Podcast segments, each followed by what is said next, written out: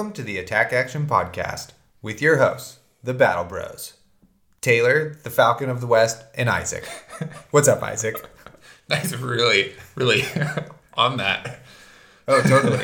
You know, um, when you got a nickname, you gotta Totally. let the people know. Yeah. And in following Kieran's lead, you gotta give yourself nicknames and strongly stick to them. Yeah, exactly. Yep. um, we just came off a hot weekend and we have two special guests today Johnny Blue Razor What's up? and the uh, Road to Nats champ, Taylor Morrow. Some call him the Falcon. The pitching of the West. oh, jeez. Uh, yep, that's right. So, uh, on today's episode, we are uh, going to talk about our weekend at Game Castle um, in Sacramento, California. So, they held a Road to Nats, and so we're going to kind of give our three uh, tournament reports um, from that weekend and then move into kind of what the future of Road to Nats is going to look like in the meta moving forward and that sort of thing. yeah, and just the meta's at a, really interesting pivotal point. So we'll, we'll walk through our experiences and what happened and whatever, and then talk about um, how we think the game will be looking forward. Um, just because there, there a lot can happen in the next uh, like two or three weeks. Yeah, pretty pretty wild out Yeah, there. It it's is like the wild weeks. west out there. Yeah, you know. yeah, definitely. Cool. Um, before we get into that, though, uh, we have a bit of news we want to talk about. Yep. So go ahead, Isaac. What do you got? Um, so for any of our local listeners, Homer, looking at you, um, we have a Tales of Aria pre-release at Oasis, uh, which is very exciting for us. Most of you, you know, doesn't matter, but this is big, big news for us because we, uh, Taylor especially, we've been trying to you know get the local scene going to uh, some success, and now getting a pre-release event is uh, pretty dope. yeah, very very cool. Um, hopefully, a lot of uh, new players will be excited about that news and start showing up to try to learn the game more to be more prepared to play for those sweet sweet prizes from the pre-release. So, also any Bay Area folks, you guys go ahead and make the journey. Oh yeah, Yeah. Any- anybody's welcome. Yeah, of course. okay, cool. Anything else? Yeah. Oh, right. You were gonna uh, give us some coverage of the uh, Pro Tour uh, announcement. Boom, you nailed it. So, uh, LSS announced that there is going to be a legit pro tour um, with like a million dollar cash prize pool, basically. Well, don't say it like that. It's gonna be like one million dollars. That's how the ad feels too, because Yeah. they're like, "Yeah, we're all in. Come win a million bucks." Spread out over hundred events.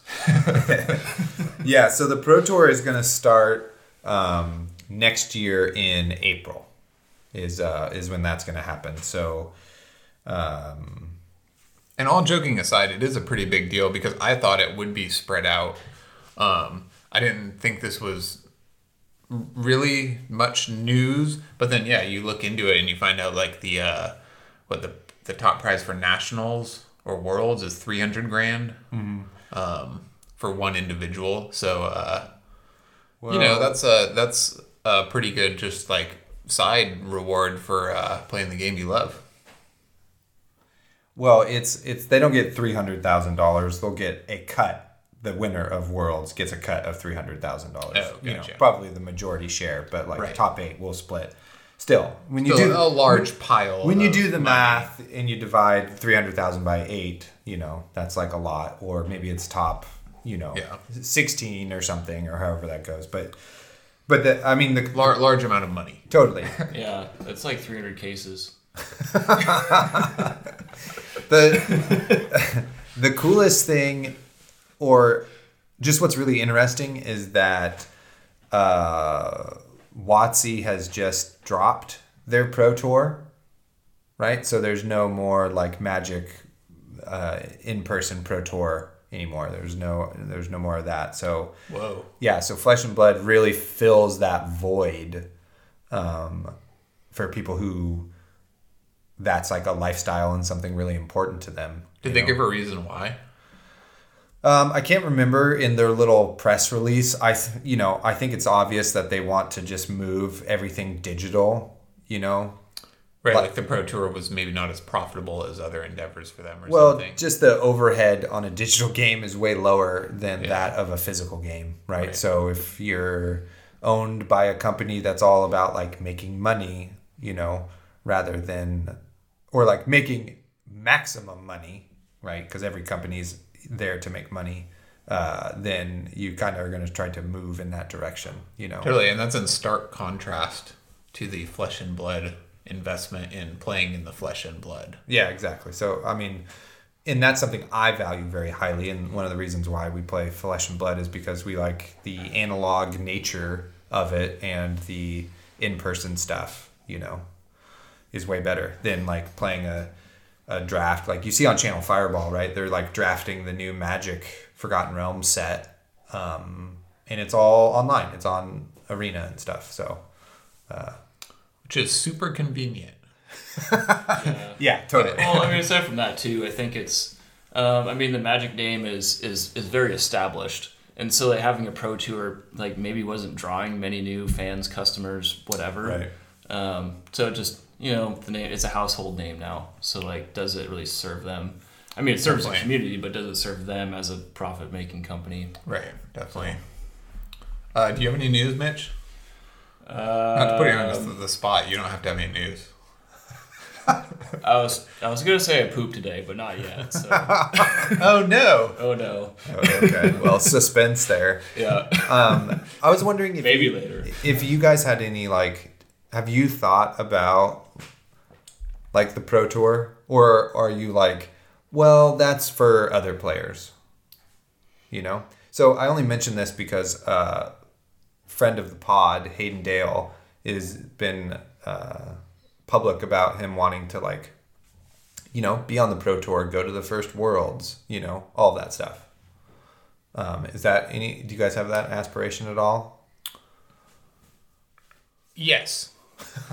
Yeah, hundred percent. Yeah. But so the reasons I play Flesh and Blood and my personality does not make me the kind of person that will likely be on the pro tour, right? Like I value um, kind of the just uh, relaxing, playing for fun aspect, and kind of role playing my characters and things like that. So, say if Lexi comes out and is very competitive, say that's the best deck, then you know I play Rangers, so that's the one that I would pick up, and I would be very interested in playing competitively and doing my best and all of that.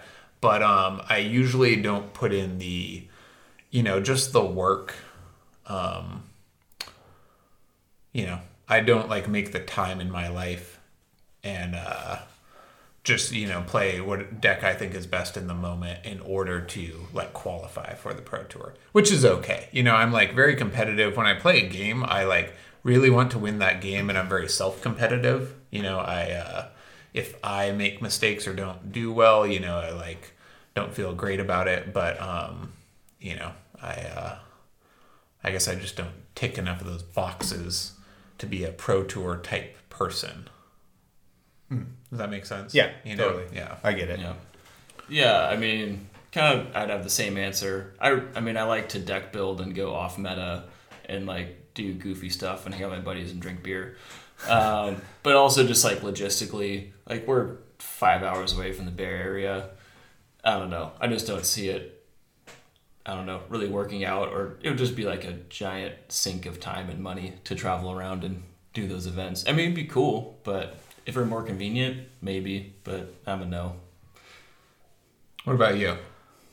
Uh, I don't know yet because of all of those uh, reasons, right? Like our competitive journey has really just started in person, you know, and uh, I had a really good result my uh, first time out, and I definitely put in all of the work to try to give myself the best opportunity at, during Road to Nats, you know, and I'm gonna do um, all the stuff I think that is super super beneficial to uh, get my goals at uh, the Calling Vegas, right?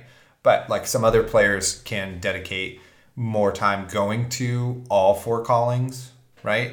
And I'm worried that I might not be able to have the time to even go to nationals, which I qualified for. So um,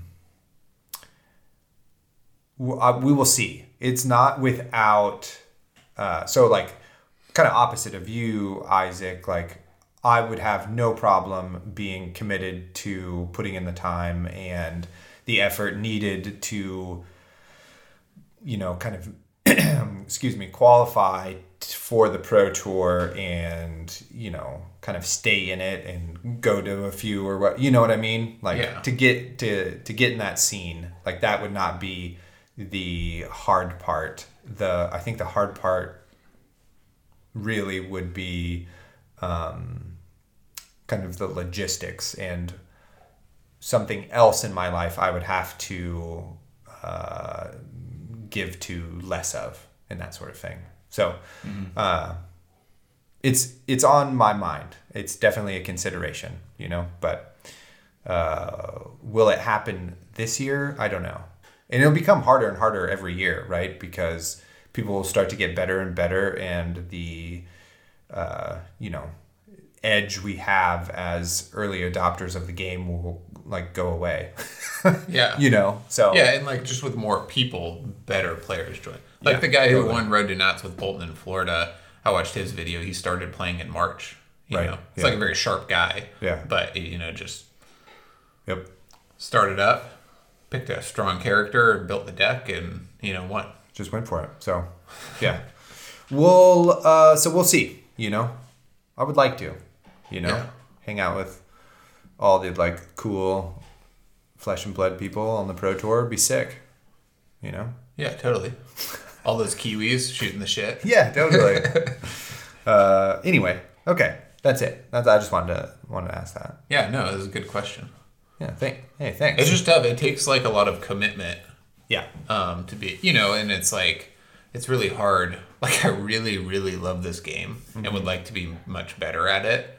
Um, but, you know, it's like you have to, like, I have to, like, make money and work on my house. And, like, I have other hobbies Yeah. I want to make time for.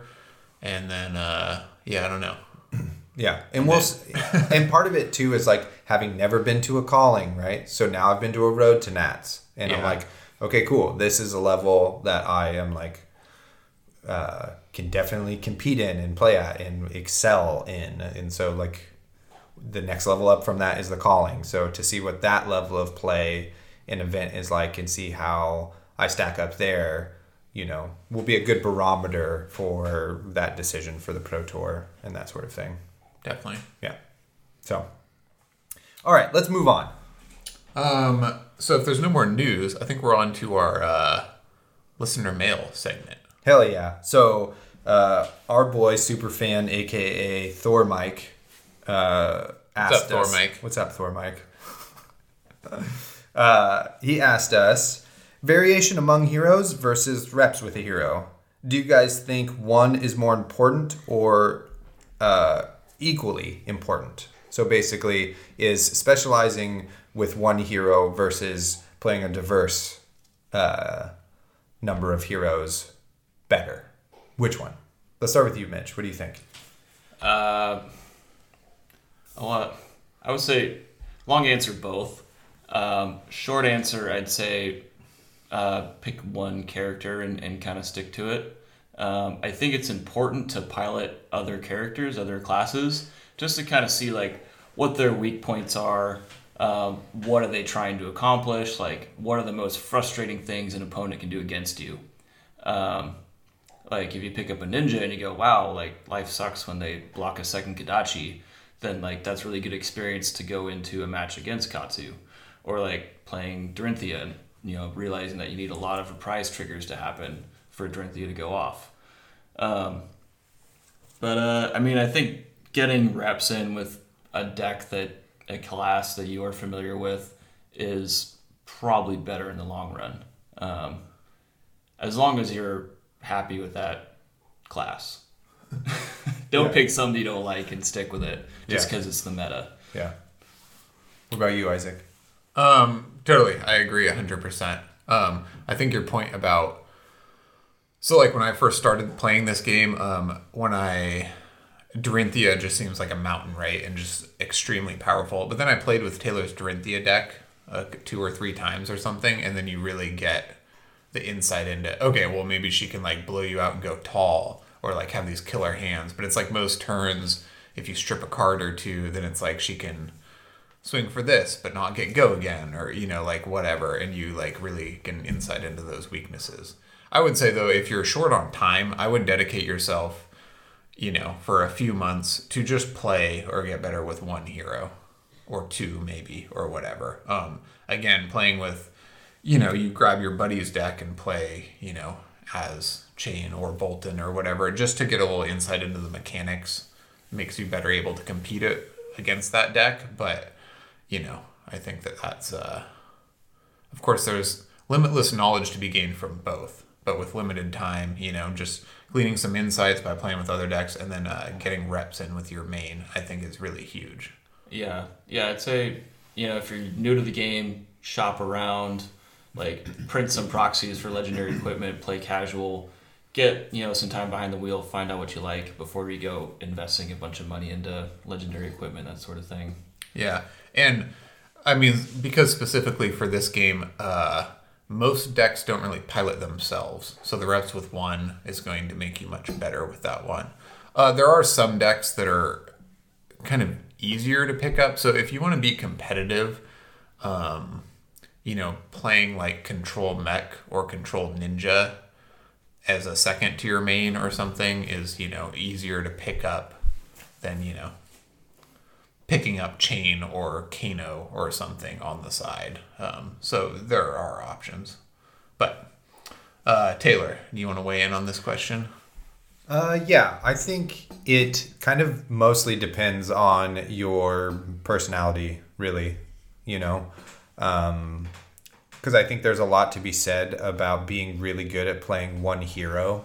You know, and one hero is not even you know, like Dorinthia and Boltyn, although both warriors play like way differently. You know, you know what I mean? So um, I wouldn't say you dedicate yourself to one class, which you could, which then diversifies your suite of heroes. But I think there is a lot to be said about knowing how one hero plays really, really well into a lot of different decks. You know, um, kind of the poster boy for that is Cale McCreath, right? Um, it doesn't matter what the meta is. He just top eights with Bravo to with wherever he goes. You know, he might not win every event, but he's one of the best players there, and he has been dedicated to that class. Um, you know, since the since the beginning of the game. So, um, there's uh, proof in that for sure. But then you know, you look at somebody uh, like a Matt Rogers or something who has shown that he can play kind of a few more heroes, right?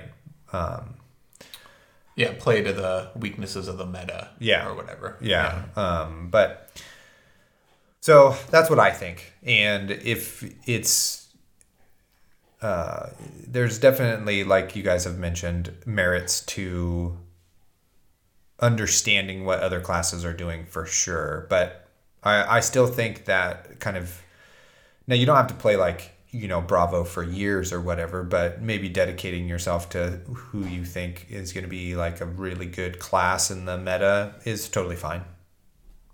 Yeah, definitely, and partly because you, I mean, there's eleven different matchups you have to know, right? Which yeah. are very pretty wildly.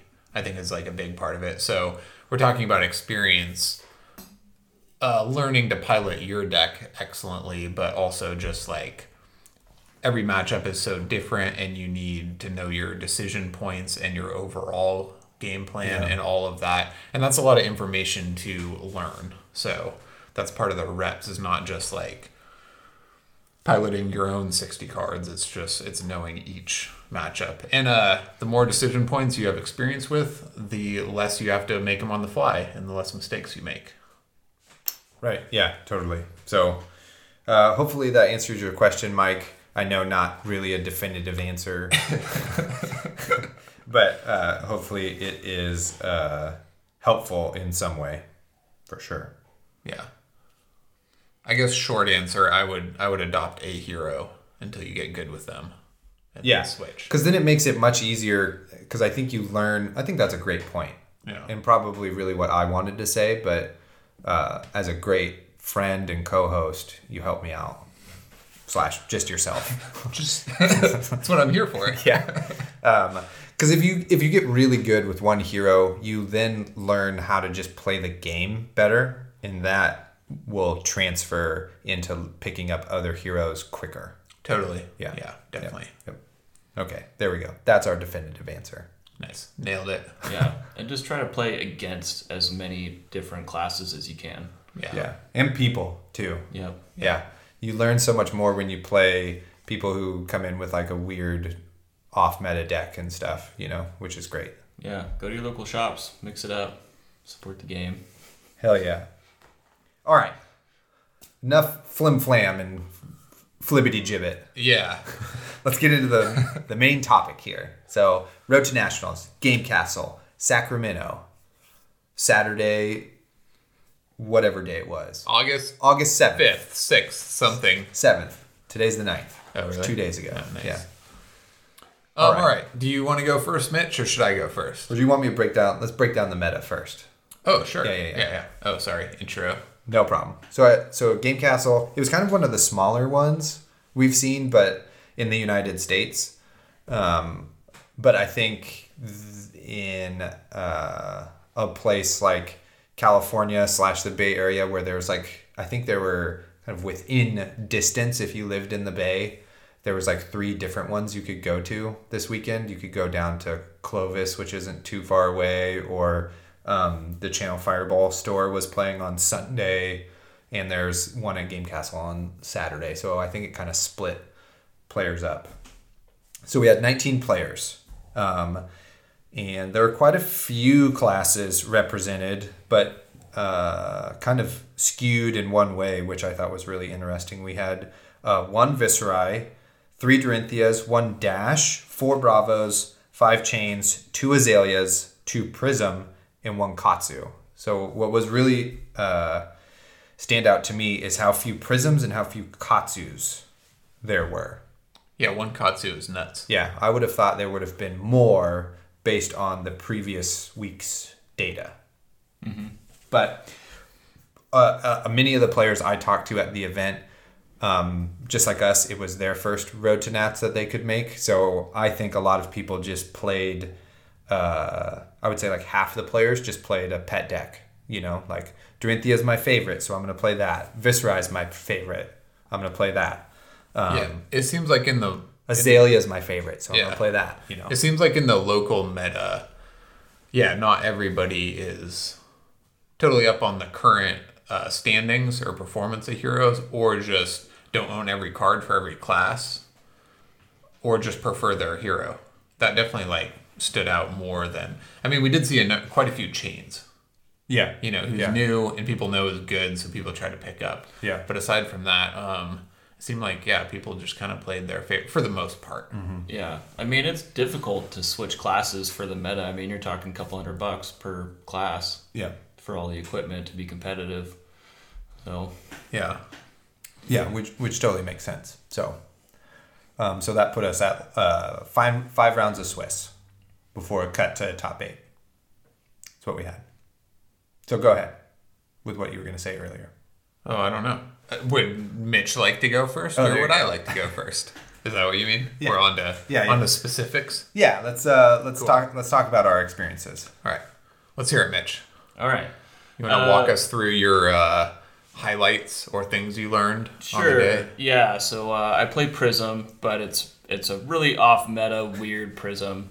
Uh, I built it to basically to counter Chane and just be super aggressive. Like the whole theory of the deck is um, uh, I run Talishar, which is weird. So already alarm bells are ringing. Um, so yeah, no auras, Talishar, all of the best like uh, costs for damage cards. So I'm running Spears of Surreality, Phantasmaclasm, um, a couple of the Heralds. Um, it's kind of like if you're into role playing, it's kind of like uh, as a child, she was in the library, incurred some like late fees, couldn't pay them, went into debt, ended up on the streets, ended up like fighting kids with rusty butter knives for like hard bread, and didn't really learn all of the heralds and just like learned some illusionist shit. kind of like kind of like a Kvothe and Tarbean situation. if you've ever read read Name of the Wind. Uh, anti shout out to Rothfuss. Finish the damn series, man. There's your shout out. Yeah, go. Got one shout out. One book review. Name of the Wind. Great book. Really worst ending ever. No ending. Um, okay, moving on. So, uh, uh, all right. So I played in Swiss. I didn't make it to top eight. I played five rounds of Swiss.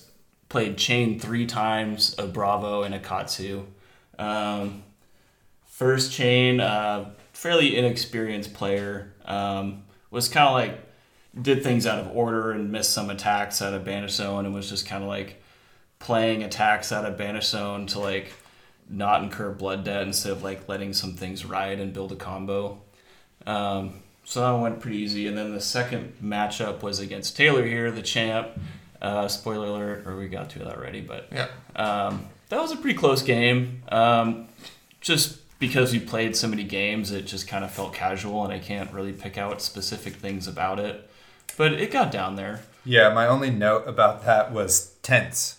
I mean, we both ended up on one life, um, and I can't even remember how I won. But yeah, it was uh, unfortunate to get to play you, but also it was it was nice to just relax for a round. Yeah.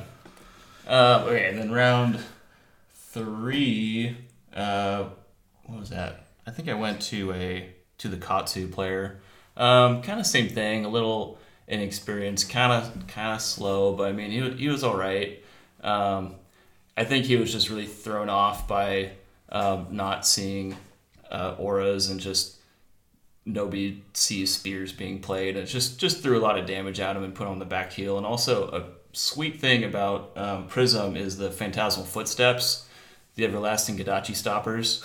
you just pitch a card, block that second Kodachi, shuts him down. You're bluffing Soul Shield. Or uh, I also rock a, um, a piece of Ironhide, uh, Ironhide Helm. So you can like pitch a card, block that second Kodachi, and then block with one card and that resource for Ironhide on like a Surging Strike or something, and that's just like or a Torrent of Tempo.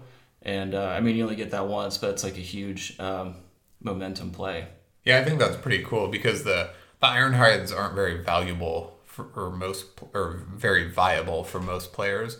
But if you're uh, pitching for footsteps uh, in a current strategy, then it just becomes like way more. You can make a soul shield, you can play a soul shield, or you can make a Spectral Shield. spectral shield. You can play soul shield, or you can pop your iron hide. Yeah, so that's cool. And that I mean that matchup. Uh, I think we both were down to ten, but I, I felt like I had momentum on that one. Uh, okay, then the next match after that was a Bravo. Um, that really sucked. I just got. I would yeah. I just like ran through my whole deck. Everything got popped. Um, yeah, I did not really have really any practice against it, and uh, without auras, you really are not presenting a lot of threats. Um, key takeaway there was I think I sideboarded out one of my um, three Phantasmifies because it was like, well, why would I pump something up to get just popped anyway? Um, I was like, well, I'll just use one and use that on my Dreamweaver's turn. And early in the game, I forgot I had three of them. I ended up blocking with both of them, and then went, oh, there goes my end game. And uh, yeah, I had Herald Erudition late in Arsenal. I think he was down to less than 10. So, I mean, there was like a situation there where maybe I could have gone with a 10 dominate, but uh, I think he might have had a piece of equipment, but he also had a sigil in hand anyway. So it wouldn't have worked out. But yeah, so key takeaway there is like don't throw away your um, win condition. Uh, so yeah, uh, there was that. Um, fourth round, probably the most, most educational one was uh, against Chane again. That was the fifth round. Uh, really close game. Um, what happened there? Uh, just kind of kind of a damage race, just like slugfest back and forth. Um, he was like really hitting his banish cards just like from the outs from the uh, bleh, from the start. Yep. Um, but um, yeah, the pivotal turns were um, I took a lot of damage, went below 10 to play Phantasmify twice into Wartune Herald for 15 when he had 7 health left. So I was pretty sure it was flirting with lethal. But I was not using Dreamweavers, I was using Nullrune Gloves. And uh, yeah, so key takeaway there is bring the Dreamweavers to every single matchup. and also bring the Phantasmal Footsteps to every single matchup. I had Snapdragons in my sideboard and realized that wasn't the way to go. Um, yeah, and then uh, Well, what was crazy about that game is that was your like winning in game, right? yeah, that was So, like- like in game, so it was a little tense. He was already in, so he, Yeah. was, he was much less concerned.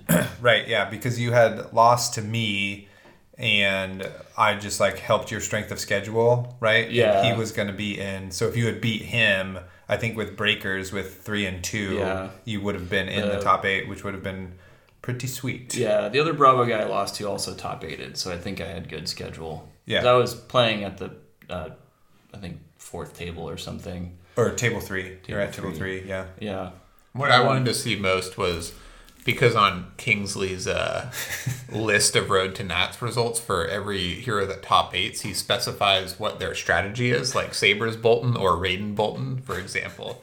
So I wanted to see Talishar Prism in the top That- eight. that's something, to, that's something to work towards for sure. yeah. and um, just to clarify, um, and correct me if I uh, misspeak, but Mitch's strategy is not to Talishar. It's just um, by running reds and blues to pay for like a Spears and a Herald or a Phantasmaclasm or whatever. Um, it just makes Luminaris less viable, and he's not really running Iris Auras. So it's it's kind of a byproduct, right? Or if they pop your spears, you can pitch that Herald to Footsteps and then Talishar or whatever. Yeah, whatever. exactly. Yeah. and then I run a lot. I run scars and life just to get that first turn go again. So yeah, not reliant on pitching yellows for go again. Thanks, Isaac. Um, yeah. So I got my um, got down to it. Uh, I was down to one health. He was gonna lose blood debt and die because he had carrion husk in there early. Um, he swung at me for seven. I pitched for footsteps and soul shield, block seven, E strike for seven. Two cards left. Lost by one health. So, I mean, I, I was ranting at these guys in the car the whole way back, like, ah, command and conquer, pop my, pop my herald, and then I got E striked, and it's like. If only I had E strikes and command and conquers like that, you know, I would be so much better.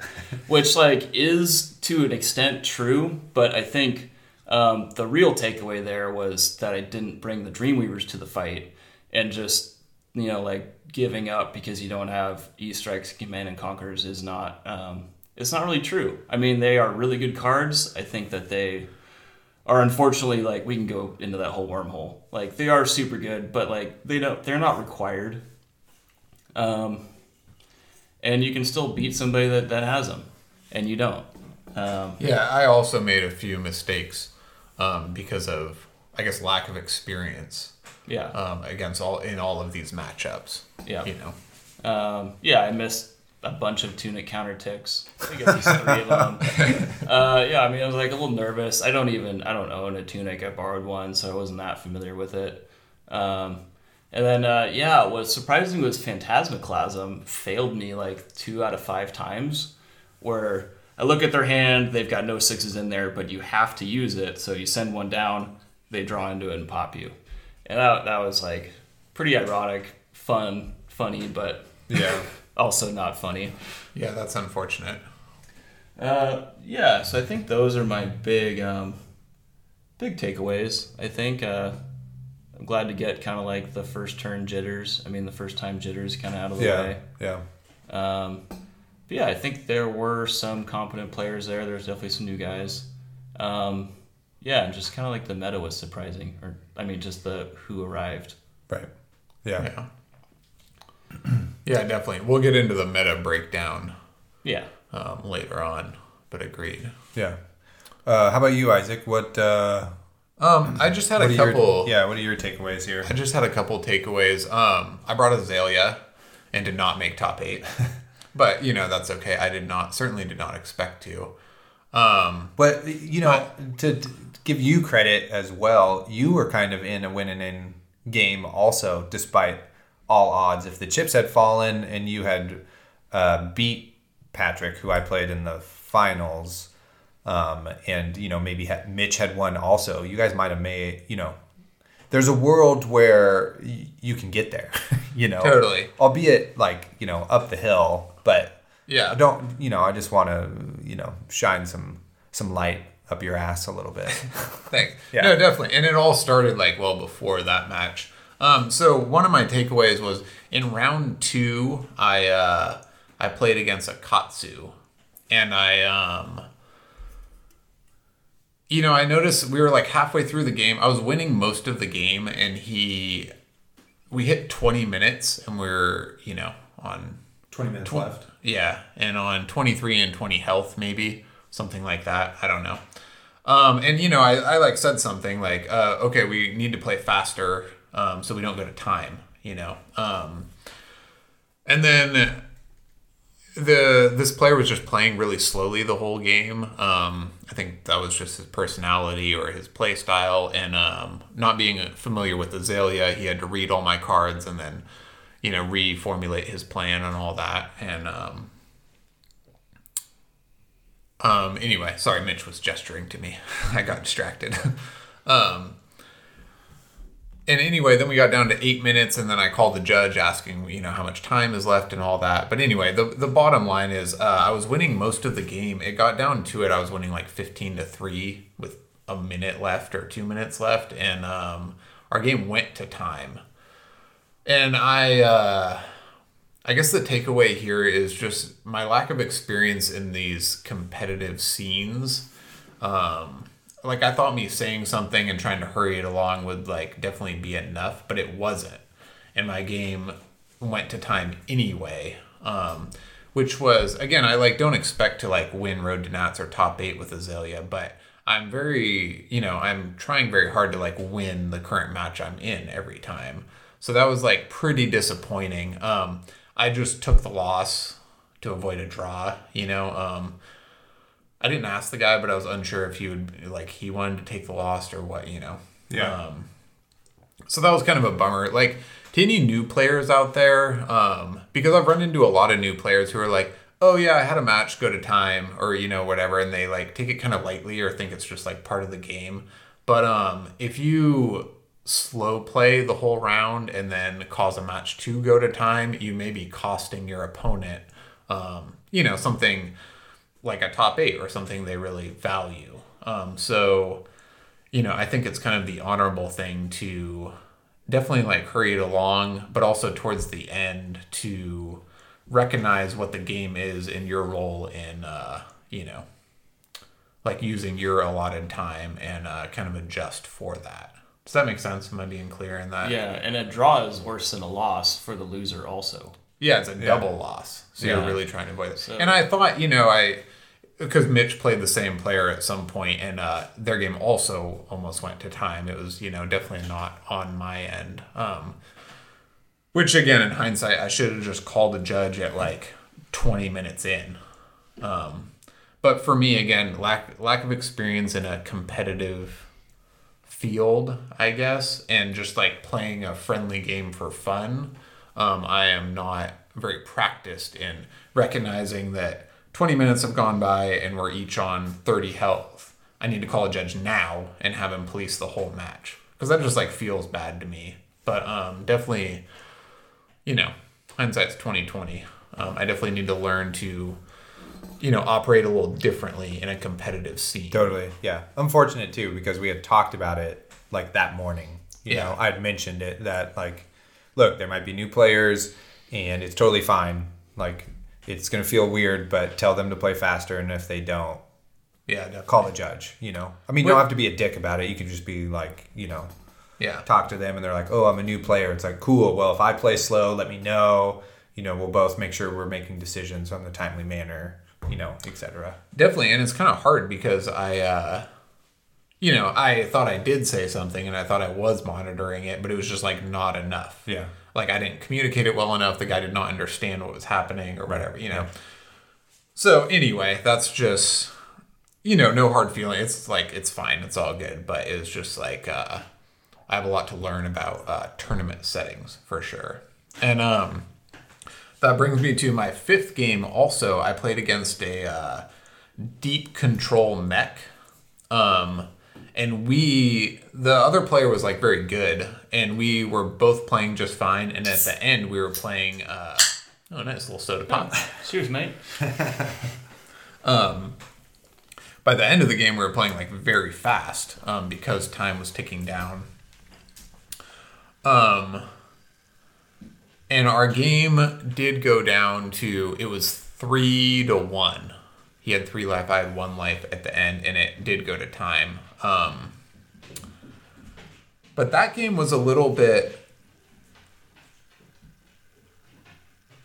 I don't know. It's like uh, he was playing just this deep fatigue strategy, which took us to time essentially. Like it, it was really kind of neither of our fault, right? It was just like he had no way to kill me except decking me out, and you know, so he could not, you know, push it along or build for a killer play.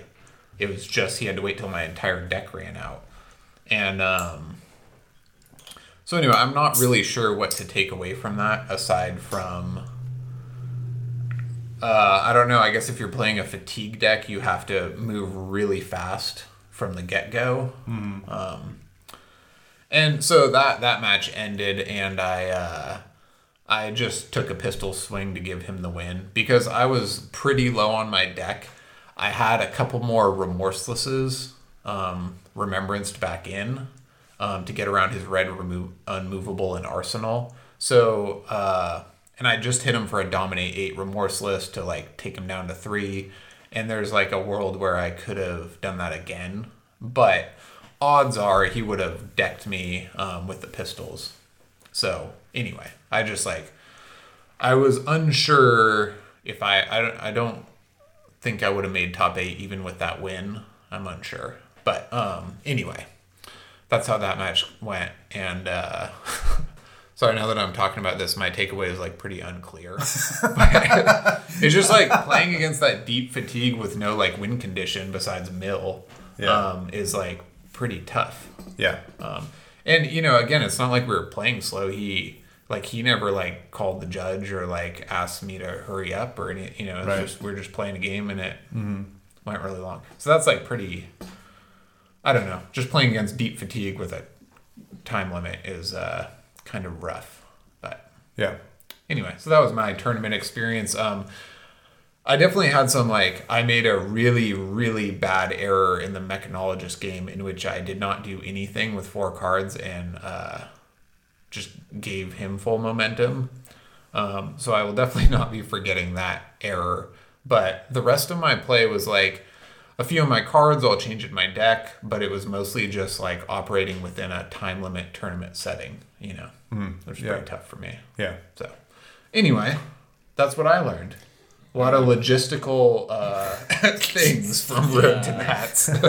All right, so on to Taylor, the you know one everybody cares about. yeah, about. totally. what everybody's here for. Yeah.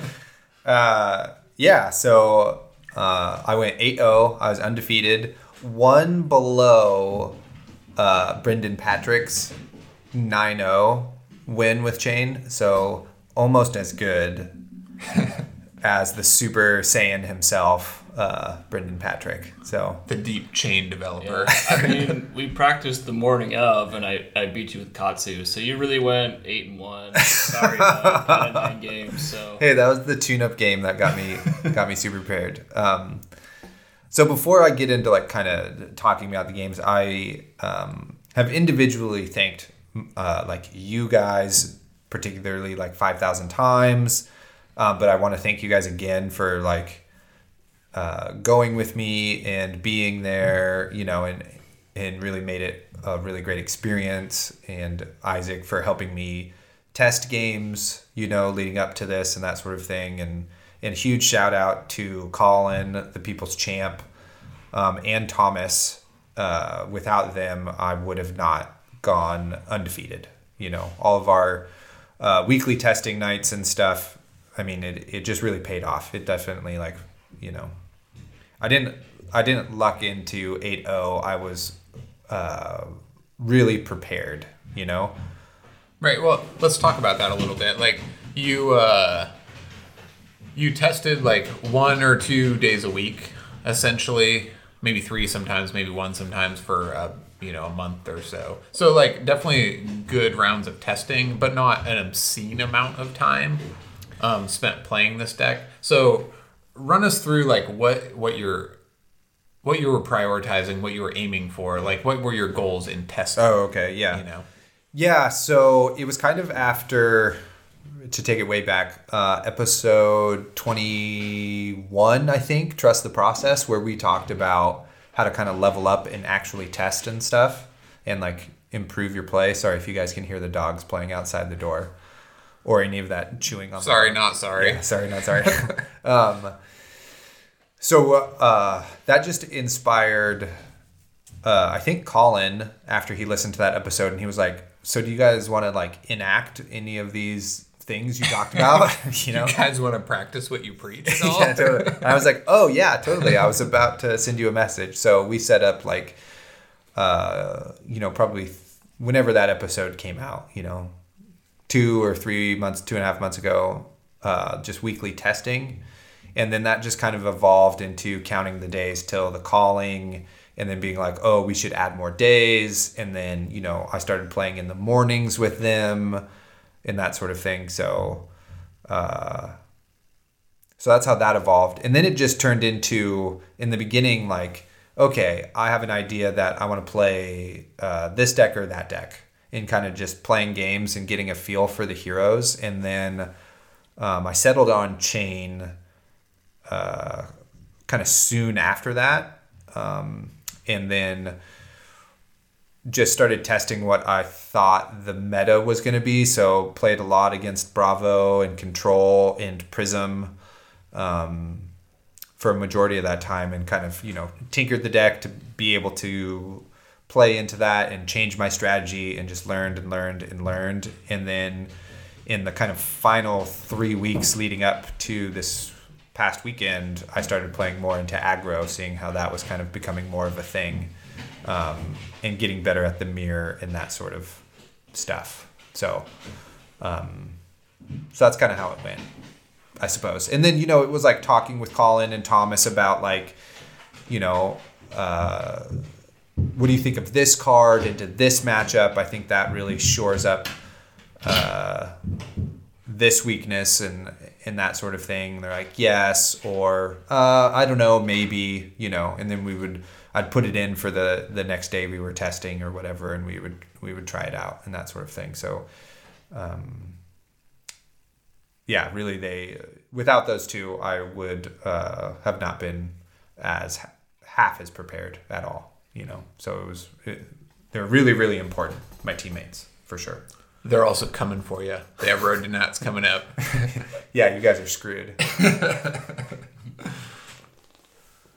um. So anyway, so yeah. Uh, so that's what that looked like, and it was like you know everything we talked about in that episode. I started as we got closer to the event. I started taking notes about every matchup. I started. Um, you know, keeping track of how many attack actions versus non-attack actions versus blood debt versus non-blood debt, and writing down, you know, I settled on my core of cards uh, pretty early, and then figuring out what cards to side in um, versus certain matchups and stuff, and started writing that down and fine tuning that and and all of those things. So when I showed up on Saturday, you know, I had all of my sideboard notes and my little keys to myself about what to do in every matchup. So just sat down, introduced myself, and then started siding in my cards and shuffling up. And um, you know, I was really prepared in every every matchup I was in, except for probably um, the mechanologist finals. But I figured it was the same as what I had to do against Bravo, which was totally true. Um, so that worked out. I mean, that's huge. Like, obviously, this is very basic stuff, but just knowing your matchups going in, like, I also had all of my sideboarding written down, so I didn't have to think about it, you know, and I, you know, like, I went two and one against Chane because I had uh, a plan. Right. You know. Yeah. And I uh, I had a I didn't test against mech at all, but I had a theoretical plan that I had just thought about beforehand, which that's like a pretty tough match for Azalea. But just having a plan got me down to a really close game and like worked. So even just no matter how much or little work you put in, having some sort of game plan versus not knowing at all what you're going to do is like all the difference. And I know that's like super basic, but you know, just if you're taking Bravo and know your deck really well, it like really helps to have a specific matchup plan and your sideboard written down. Yeah. Yeah, totally. That I mean, that really put me ahead in every single matchup. Right, because when You you, know. sat down, you knew what you were going to do. Yeah, totally. Yeah. No, nobody else had notes or anything, and I could tell they were like, "Well, I guess I'll throw this card in," and and that sort of thing. You know, um, so and that's not a knock to any of my opponents. I, you know, a lot of them were, the majority of them were very skilled and knew how to play their deck and that sort of thing, but weren't, you know, maybe ready for you know my strategies versus them. A lot of your games were fairly close.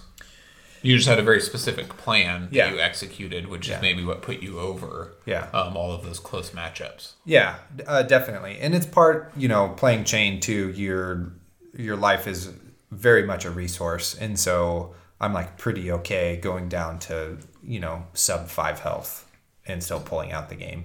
You know, um, but you know when you run the husk, sometimes you're kind of on the clock, and you're like, well, gotta win here. you know, but you've you've tailored it to where you know you will win there, like setting up your deck and that sort of thing. So um, you just got to maneuver the game into a, a state that you can win in, you know, which is what I did in every matchup, which means maybe sounds like kind of rudimentary or whatever, but I knew where I wanted to get my opponents and made sure I was keeping track of cards I pitched, knowing that, you know, once I pass five shackles, the it would be an insurmountable amount of damage and hit effects and other stuff that they just wouldn't be able to handle. And it wouldn't matter that if I was like on four health and they still had 12, you know, when you come in for 15 on your first attack or whatever of, of your turn, you know, they have to block with some amount of cards and then you go three wide and you, you know,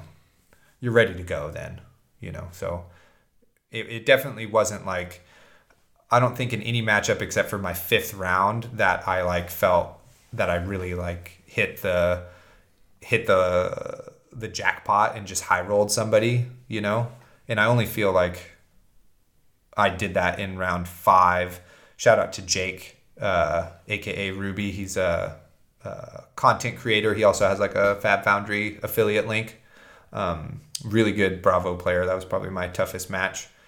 Um, you know, but I I just got fortunate that I could set up uh, triple red rift binds with double howls, you know, which was pretty brutal, uh, and summoned Ursur and all of that stuff. But I mean, it's it's because, you know, uh, when you play against control where they just give you four cards all of the time, you can kind of just like do what you want on your turn, and you know they're going to block out, so you can really set up your deck but we can get into that Yeah, kind of, definitely. kind of later and stuff. Um, so I guess what would you like to share about your experience in this tournament, right? Like uh, standout matches, standout match ups, you know, games you want to walk us through. Uh, well, Swiss was pretty rudimentary. I think. Uh, I mean, I definitely was like pretty nervous uh, in my first matchup um, against Dorinthia. I played a pair of brothers throughout the day, um, and they were great. Shout out to Freddie um, and John. Uh, but uh, that that was kind of dicey more because I think I was like nervous, and uh, he was kind of running an off meta uh, Dorinthia situation where he was like sidestepping, and that was like kind of damage I wasn't prepared to take. I guess I don't know, you know. Um,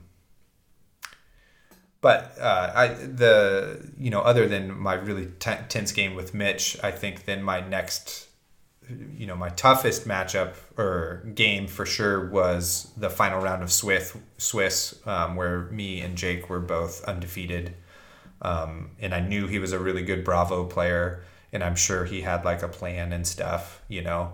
And when he presents my deck to cut, you know, I'm like, this is like 75 cards, you know, Yeah. as I cut it and hand it back to him. So I was like, cool, he's that's what he's going for. Um, Yeah, totally. So we'll talk more about this later, but you Yeah. kind of prefer the control Yeah, matchup yeah. to the aggressive matchup. So I guess aside from Jake being such a good Bravo player, or what what about him being such a great player made this match really tough, despite being kind of one of your preferred matchups? Yeah, totally. I, I definitely prefer the control matchups because it's just so easy to set your deck up and just blow them out. Um, and and a lot of our testing was done trying to uh, perfect the list for that. Um, uh, but Jake was just like really good at calculating how much damage I theoretically could do and how much he could take. And, uh, you know, he saved his equipment blocks for super, super late. And he just did a really good job, like blocking my attacks for Efficiently. efficiently. Yeah, he was just really efficient. And uh, he also had a game plan. But, um, you know, like I said earlier, when you just do that, it gives me a ton of time to just like, you know, okay, I'll prioritize E Strike here with this red Rift Bind, put that down. Um, you know, in little efficiencies I've learned, like, oh, we'll play Howl from Beyond, and then we'll play uh, Unhallowed Rites and just put that Howl from Beyond right back on the bottom. So you get to see it twice, you know, uh, which is freaking sweet. like, just so much value out of that card um, for those types of things. Uh, Yeah, like in an aggro matchup, it might be over before you see your final turn. Yeah. But in Bravo, you you get to play the help twice. yeah You know. yeah yeah exactly which you know also uh, helps you play around snag late game too if you're pumping it with howl rather than uh, seeds you know Yeah, pumping Rift Bind. yeah, pumping Yeah. rift binds yeah so that's kind of your end game against uh, control is you're trying to set up double rift binds with howls and you know try to mix in some arcane damage and then like especially against bravo you can hit him with invert and then summon Ursur you know to, Yeah. to finish up there um, and then you just have like a gigantic weapon to swing at them every single turn um, or they have to kill it you know which is what happened in my game against I guess that was uh, kind of a highlight is that I summoned Ursur and he just wasn't sure how to handle that. So he held on to two cards and took Ursur damage. Um, well, he had to take Ursur damage. And then next turn, uh, you know, I came at him with three attacks again, finished up with Ursur, and he took more Ursur damage to hold on to some cards to hammer him, hammer Ursur for six which was just awesome because then it was like I just gained six health and did, you know, nine damage, which was just so so so so much value. Totally. It's like a lose lose situation when you save Ursur to summon late at the opportune time, Yeah, right? yeah. Then I have to keep blocking six free damage every turn, which is not the way to win. but then, uh, yeah, like you said, I have to take six more damage to save two cards to, deal then six. pop It's a Ursur. 12 point swing. Yeah, Yeah, so it's crazy. even if Ursur just attacks, you know, once or twice, it's like worth it because you you have to factor in that Yeah. that extra damage you get through. Yeah, totally. And I wasn't on a life total at all. I mean, I ended the game on 19 health, you Yeah. know, so I wasn't at a life total at all where he could threaten anything by sidestepping Ursur with that damage. Um, and then the final turn of the game was uh, he was on three health.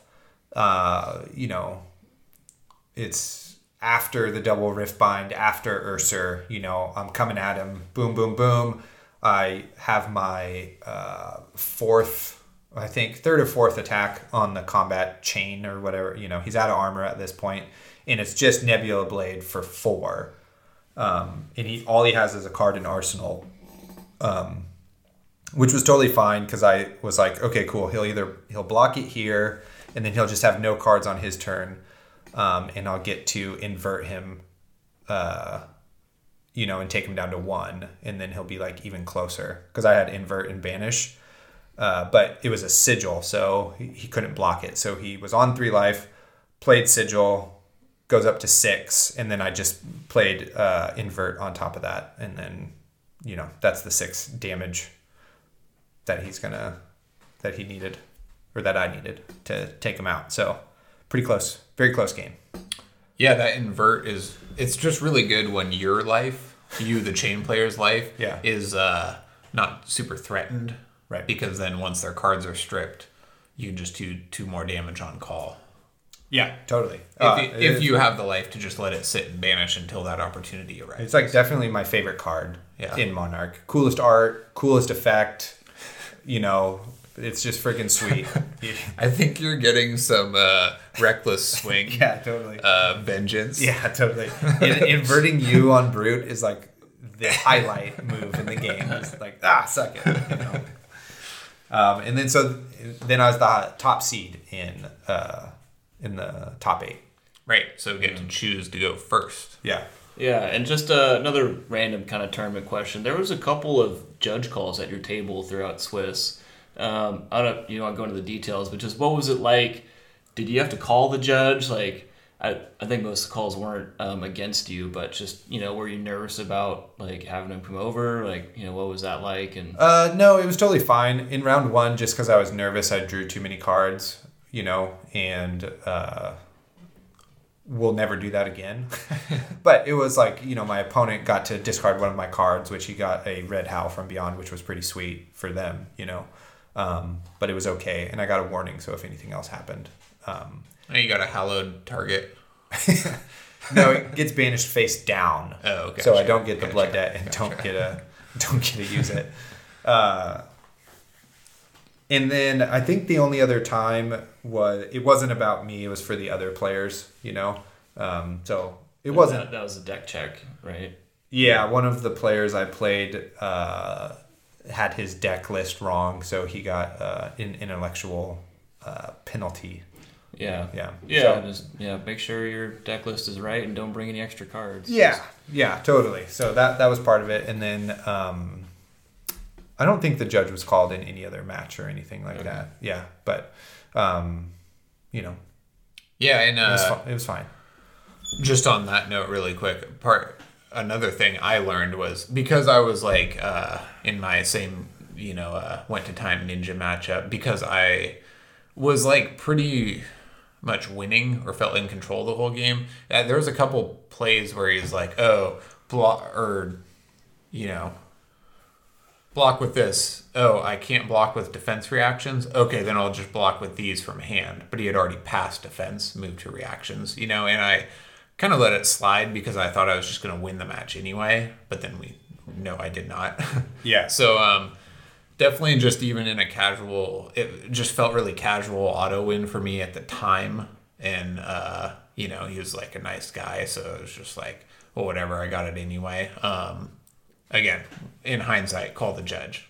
And all, all you professional players know this already but i'm just sharing for um, all of our listeners who like maybe going to a road to nuts and it may be your first tournament setting or whatever. It's just like you know don't be me who's looking back and being like well i should have like not let them block with this or Yeah. called the judge for Yeah. this or whatever Yeah. you know because it's just like not worth it and honestly if like you're slow playing somebody you're at fault even if you know Right. you Yeah. feel like it's uh Yeah, I mean, those mistakes are tough, and you know everybody makes them. But you know, if you make them and you suffer the consequences of them, hopefully you'll learn that lesson and remember it, and Yeah, and definitely. play tight. You know. Yep. Yeah. Um, that is one thing I wanted to mention about playing tight. You know, uh, that was like, I think my my mental state coming into this was also really really important. I know I'm just monologuing here, but you know, you only win maybe. I don't know every road to Nats, so you No, can this do is- this, this every is podcast. just just kidding. it's just gold Sweet. Yeah. So my mindset was like, you know, because we had that podcast with Hayden Dale talk, you know, we talked about like uh, your competitive mindset and that sort of thing, and, you know, how to handle losses or less than ideal results that you wanted, etc. You know, so it got me just thinking about my wealth of experience in uh, traditional sports um, and how I normally think about coming into playing a game or coaching a game. And I always feel, you know, 95% of the time super competent confident in my ability and my game plan and that I'm going to win. And so I just did that this weekend. I told myself like I know exact, you know, I've done all this preparation. So I should just feel confident that I'm going to win, you know?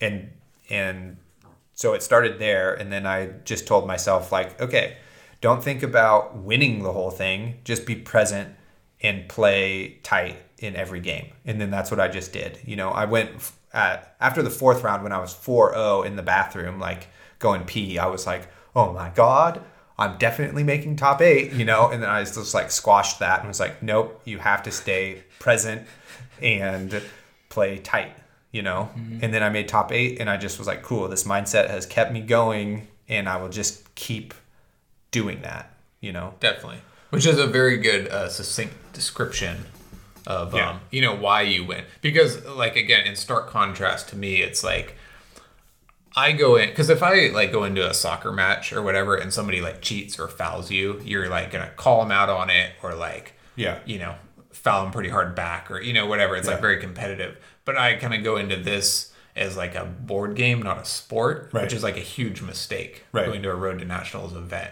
So like that um, difference, you know, really yeah. shows like your and also your mindset of I don't know if you know it's like. uh all other things being equal, when two people go into a uh, you know a problem or whatever, the person who feels challenged versus feels threatened, right. the person who feels challenged performs better. Yeah. every time, and um, it it definitely shows, right? Like you need to feel um, confident in your gameplay. And especially keep it tight, like yeah. you said. Yeah, yeah, totally. Yeah. And I mean, when we say keep it tight, I don't know. I mean, a few things that come to mind is just like say every priority phase, like opening. Okay, I need to take my tunic counter. Yeah. Moving to actions. Yep. I'm attacking you. Moving to reactions. Like, yep. don't just go to your defense reaction without establishing that you're not blocking. You right. know. Right. Which which happened in my first round of the top eight. My opponent had that mistake. Yeah. You know. Yeah. So it's just talking through every phase, even though it's like kind of redundant and like, yeah, but like it helps. And it yeah. helps remind yourself too, like, okay, I attacked, moved to reactions, like, oh yeah, I need to pop my snapdragons now. Right. You know, yeah. Stuff and, like that. And and little things like I made sure to set my cards down at the beginning of my opponent's turn every time, you know, so I wasn't looking at my cards only and just only listening to them and looking at my cards and thinking about my turn because the context of like you know what they're also doing like you know, hammer for four, no resources floating, one card in hand, you know, you can just say like that's probably a defense reaction or something like look at your life totals and then look at your hand like can I just take four here or is my threat level still going to be fine blocking with one card and not taking an right. unnecessary four damage? I can only take mm-hmm. I just take one here, you know. Yeah, and if they've got one card, one card in arsenal, probably a pummel. Yeah. And it's going that hammer's going to ten. Yeah, could be could be that, you know. That's a tough one because a lot of times you call out the Bravo player and it's not a pummel. yeah. But you're staring down ten damage and you're like, Ugh. Yeah. Do I have the balls to call you on this? Totally. uh, so I guess the top eight. We'll like go through the top eight really fast here. Yeah, totally. What uh so where I, do you want to start? Well, let's start at quarters, which is where it starts. Um, oh, sure. yeah, yeah, yeah. So Surian, shout out to him. He's a listener. Uh, great player, really great match. Um, it seemed like his game plan was to just like fucking blast me with crippling crushes and shit, which he did. yeah, I was like, wow, what the hell is happening here? Uh, I'm ahead 33 to 24 or something like that. And I don't know, only have three or four shackles or something. So not really. In... Uh, I don't want to. It's pronounced shackles. Oh, sorry. As in chain shackles or chain shells, chi shells, down by the chi chore shirtless. Gotcha. Okay. Oh, proceed. Shirtless. Got it. Um, so I wasn't really uh, like set up yet, and then he like crippling crushed me. You know. And you're like, oh, you, you just have husk, you use it. No, I run Aether Ironweave in that matchup um, it just like because you're expecting the control. Yeah, because Yeah, I'm gonna like just push. It helps me push the damage through, and you're usually on lower life, which I was kind of like blocking his hammer swings a little bit to just like you know not get too low, uh, and just was in a little bit of an autopilot mode, which was my mistake because I should have recognized that he was trying to set up a bigger turn. Um, and should have gone lower. So like with Aether Ironweave, and if you're on lower health with Skullcap and Grasp, uh, that's five defense plus a card from hand uh, equals eight. So you don't get crushed on crippling, or um, you can also stop uh, Spinal Crush, right? If they're like trying to enact that strategy. So definitely a mistake by me. Um, but my life total was high enough that now I was only down by. I just took the crippling, you know, and just went down by two points of health since I had the health. So it was kind of like okay, and I saved my armor, dealt him um, some more damage and stripped some cards um, for a couple of turns, and then he like tried to crippling crush me again, and then so I was on low enough life where I just blocked it, and he was like, "Huh, okay," you know, and I just kept things rolling. He did a good job. Like I banished invert early, and so he just pitched all his non-attack actions, which was sweet because I was like, "Great, those are gonna come up, and you're gonna have nothing to attack me with." Um, but uh, which is where the game state was going for sure. Uh, but on the turn that I beat him, I was going to beat him no matter what he did um, because one of his cards was staunch response. So that only is going to block one of my attacks. Uh, I was going to go four wide that turn with uh, Seeping Shadows. And uh, um, he misplayed and thought he, he was confused on the life totals because he had like two things he was keeping life totals on. Uh, and so he blocked and then passed, and I passed. And then he, you know, said, Oh, take this much. And I was like, uh, Well, you're uh, dead or whatever, or go to one or whatever. And he was like, What? I'm on seven. I was like, No, you're on four. You have it written down there. And he was like, Oh. And then tried to block with another card from hand. And I was like, Ah, you, we both passed. Like, you, Yeah, you don't have priority. Uh, It's, it's my turn to play. And he was like, uh, oh, okay. Uh, so we were still in the defense reaction step. So he played staunch response and then only had one card in hand. And then Yeah. that's all it wrote. But because he had staunch response, he was going to, like, Block three right to your four wide. yeah. Yeah. Yep. Totally. Um, which was unfortunate for him. And it sucks to have lost that way, you know. But uh, it also doesn't help if you sit there and go, well, I was going to beat you anyway, you know. Also, Syrian, sorry if you're listening to the cast, my friend, right now. Uh, you played really well, and I actually thought you were going to beat me. but, you know, I did, I played tight and, you know, knew what my outs were in that game. So, really good uh, Bravo game. And then let's see, I got a bunch of notes here. Uh, then I finally played. I dodged all of the Chanes all day long, and I played uh, Jake, who I played his dr- or John. I played his brother first round, um, and this is in semis, and we played Chane v Chane. You know, um, and it was an okay game. Like I definitely had tech in my deck to beat Chane in the mirror. You know, um, I also ran Aether Ironweave in that matchup because that just helps you keep tempo and you can block some hit effects. You don't need the husk where uh, if he if he does kind of high roll me and I have like you know husk damage, I the margin is kind of thin, so I just didn't want to uh, have it come down to that, which he did. He blocked husk uh, at like twenty with his husk at you know mid twenties health or something like that. So I got like you know you know th- three damage out of the husk, um, which was a big factor. Um, and you know it was kind of the classic like well it's just a roll of the dice huh you know like uh, it's uh, it's just random who wins that matchup and i was like yeah maybe but in my Like head that's how he felt. yeah that's Yeah. how he felt i was like that's definitely not how i felt like i had specific cards in there uh, for that matchup and knew what my game plan was like uh, you know one of the last minute changes I made was blue meat and greet because in the mirror they take most of you know they take all of your arcane damage, so it has go again. You know, and I've run the reds too, and those overperformed in that matchup. You know, so I was able to go, you know, swing in for twelve rather than like eight or maybe even seven or something like that. So it just made my turn so much bigger. Right. So you're running, like you already mentioned, Aether, right? Because you can, with one card in Aether, you can still block Consuming Volition or whatever. You don't need a Husk. And then Aether is much better. Yeah. Um, and then you run blue and red meat and greets. Yeah. And then you also side in Rift Binds, or Rip Through Realities. Sorry. Yeah, yeah. Not a Chane player.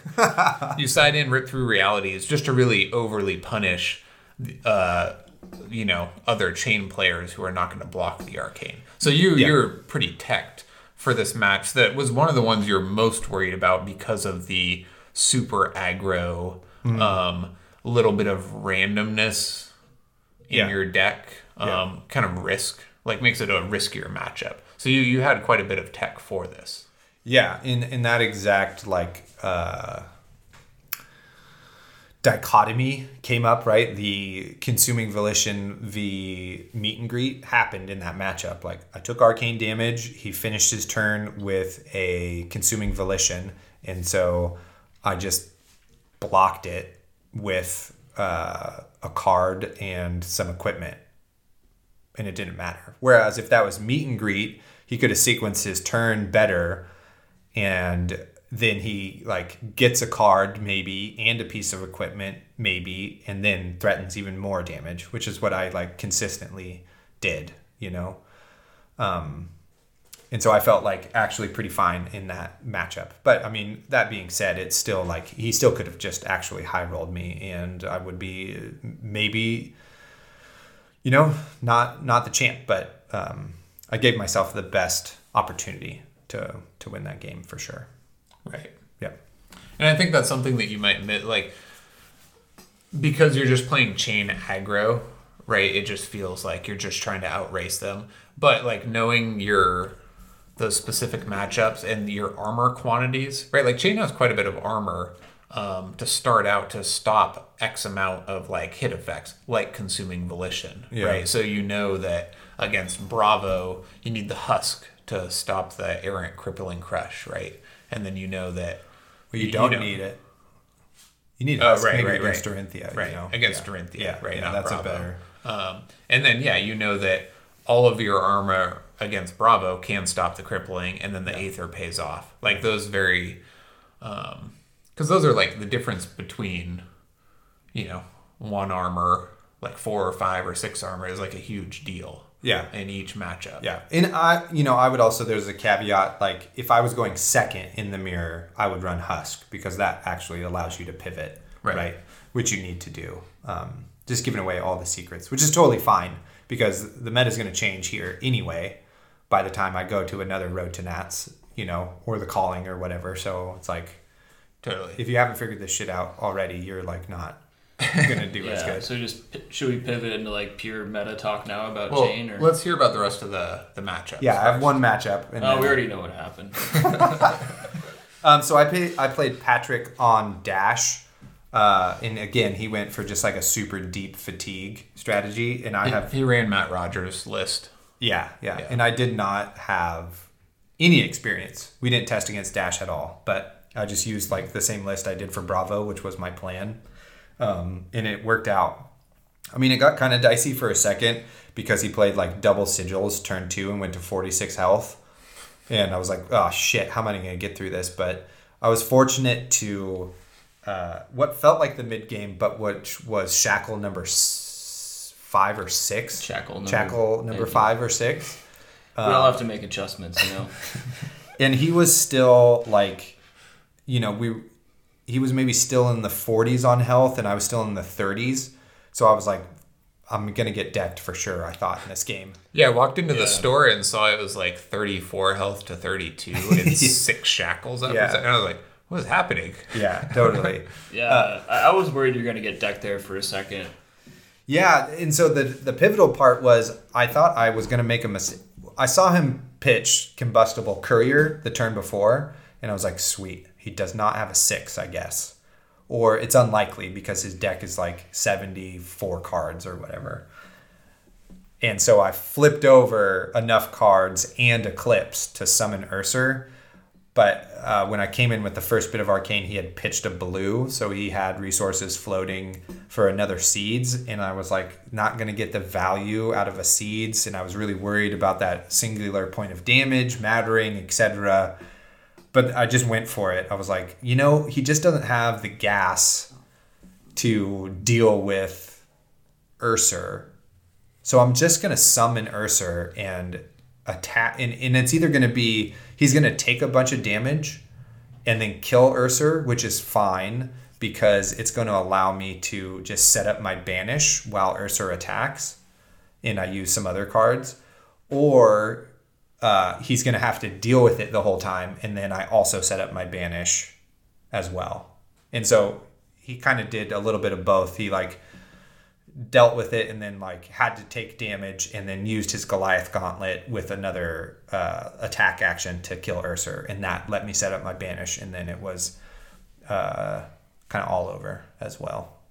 And Seeping Shadows, you know, again, that card, I didn't really play it until the top eight. It was in my list playing it, but I, I just didn't utilize it until the top eight. And Seeping Shadows got me around his armor block for a f- third or fourth attack. I can't remember at this point, and uh, got the win. So Nice. yeah, Yeah, it looked like he was running unmovables too, maybe, which yeah, he did. Um, he read unmovable you know me. can block a big red riftbind turn. But if you arsenal an unmovable mid game and you're just going wide, that's like pretty effi- inefficient. Yeah, Um, yeah, just for cards. totally. So, so there you go. I went eight and zero. I was a champion. Great job. Totally. We were in Sacramento until nine thirty at night. It was insane. Yep.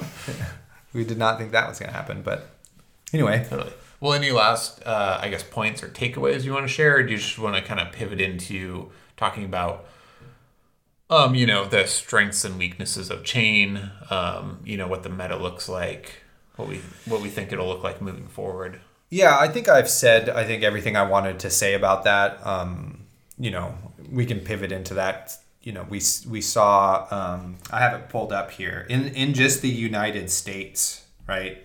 Um, we have ten Chane wins out of the uh, 1, 2, 3, 4, 5, 6, 7, 8, 9, 10, 11, 12, 13, 14, I think, maybe 15 uh, road to Nats this weekend. Right. And so 10 of them were won by Chane. Which is a much higher percentage than had happened previously. Yeah. So now he bumps up into being the most represented character in the top eight and the one who's won the most, right? Right. So let's um, listening to some flesh and blood media um, in the past couple weeks. Um, I had heard a lot of and like good players and stuff discussing how. Um, you know, for example, oh, Bravo has a great place in the meta because you just hard control counter Chane, and that's great. And then, you know, other matchups or whatever. And it seems like everybody's approach up up through now has been to hard control try to counter Chane. Um, however, like playing against you in our matches, um, I found kind of the opposite to be true, and you have told me that you prefer very much um, the control matchup to an aggro matchup. So, do you want to talk a little bit about, um, you know, Chane's performance against these two different types of counters? Well, I definitely think that a consistent aggro deck from turn one gives Chane uh, the run for his money for sure. That that's a, a lot harder for Chane to deal with um, than it is for just blocking with four or five cards every single turn. Because, like I said, it just allows Chane to like take their time and set everything up.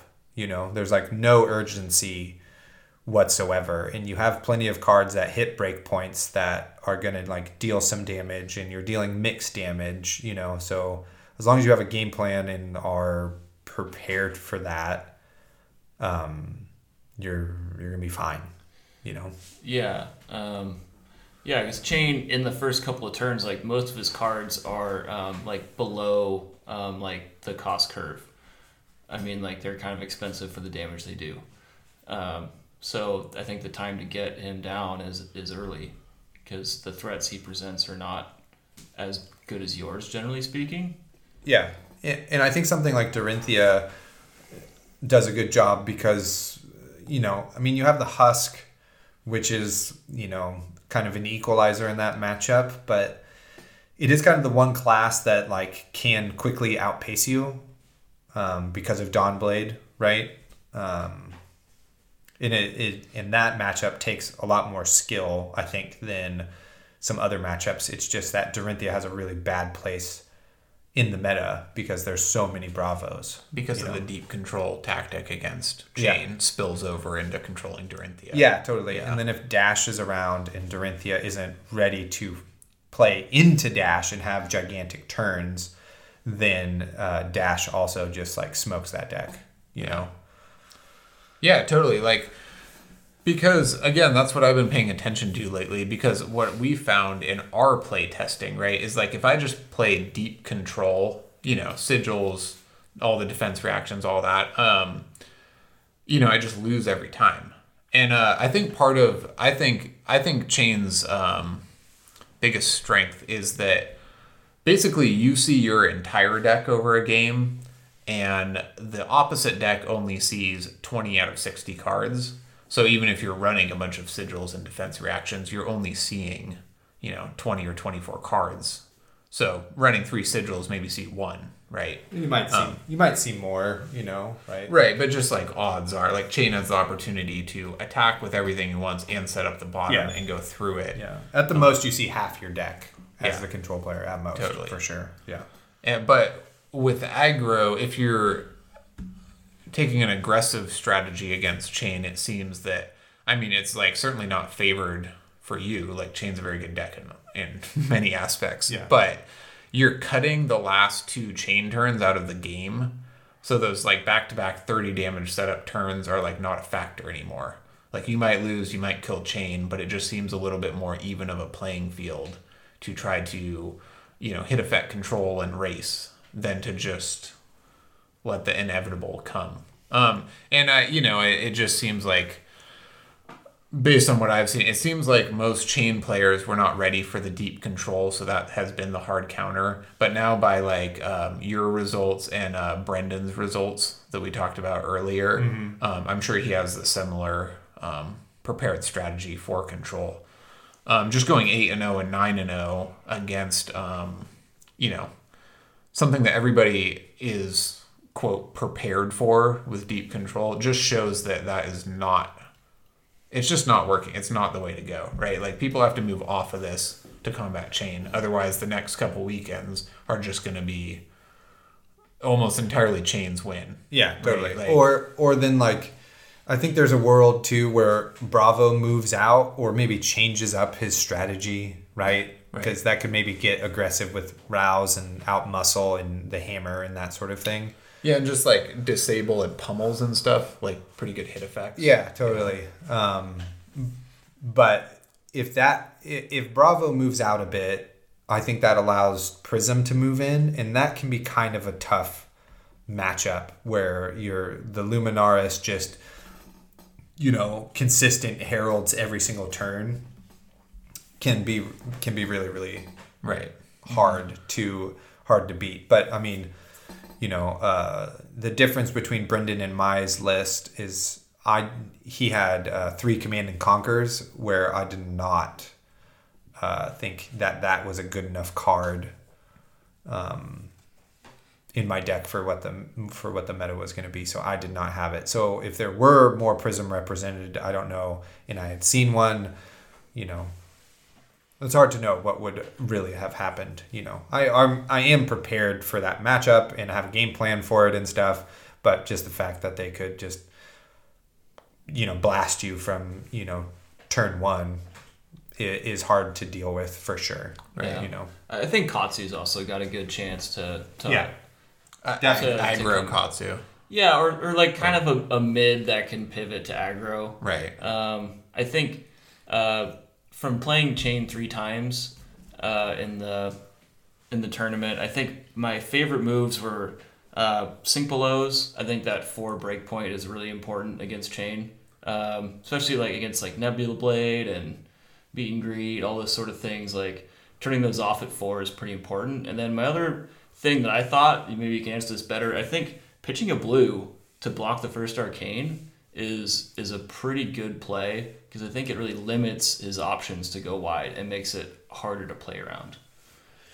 Uh, yeah, I mean, definitely. Like I, any deck that's going to do that, I don't side in the cards where the arcane damage is important, uh, or that like that threat is there. You know, like I am okay with you like pitching a whole card and then me just saving any of my other arcane damage for a later turn where you just like don't do that. You know, because now I've stripped a card that blocks for three for with one damage.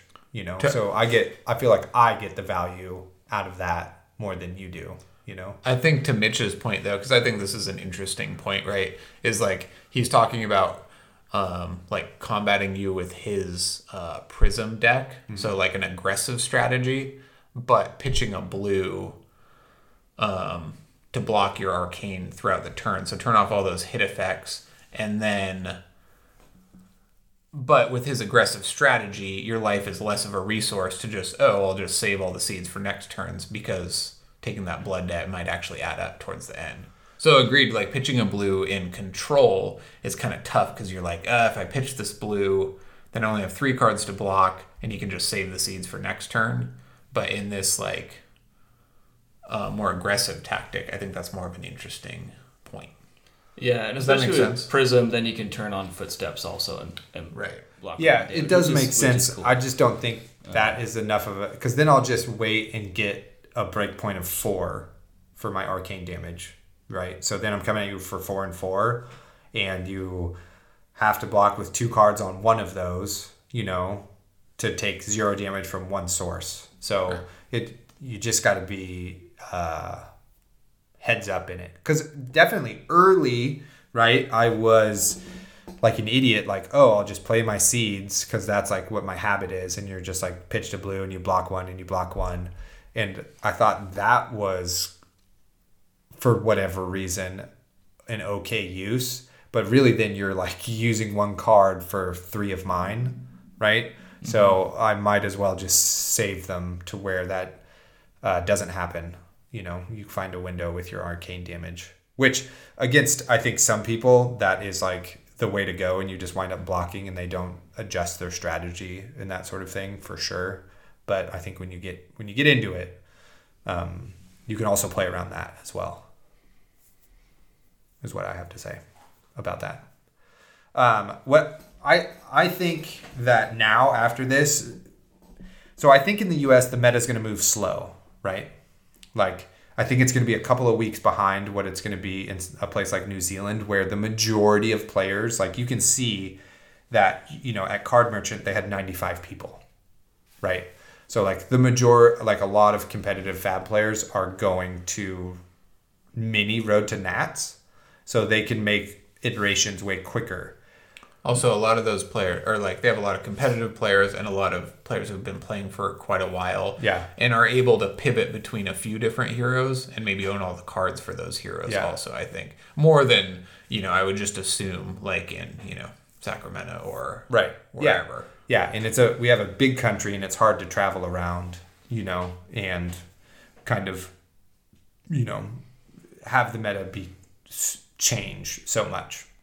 Yeah, and maybe you know maybe there's more since there's a bigger community. There's more likelihood of there being kind of like friend groups, teams, or like I'm thinking about running this. Can you lend me some cards? Yeah. Can you lend me your equipment? Yeah. Like, Yeah. you know, and that allows people to adapt Right. more easily. Yeah, like uh, definitely, it definitely does because that's what we're doing. You know, sharing Yeah. cards and stuff, which you got to do. But like I think in Washington, right, their first road to Nats is this next weekend. You know, they haven't had one yet, so uh, are though the question is then if you're going to that, like, are you looking at the results and going to change accordingly, right? Or is this like your this is your first road to Nats and you're gonna say like I'm gonna play my pet deck and then that kind of warps the meta a little bit? um, you know, who knows what's what's to happen there? Because there's maybe some people from Portland will travel up, but I don't know if they've had. They might have had a road to Nats down there already, but um, so that's my my point is is that I don't think we will see the repercussions from this weekend until the end of the month, Gotcha. right?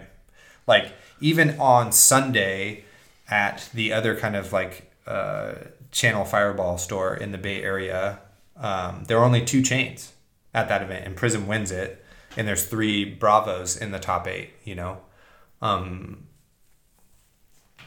so that that store's meta for that day was just way different than where we saw other places because people had played elsewhere, you know, already. Yeah, and they had a lot of Boltyns there, and to Yeah. my surprise, we didn't see a single Boltyn at our event. Yeah, exactly. So, um, yeah, we. I don't think. Yeah, again, we won't see the changes from this weekend until probably the end of the month or something like that.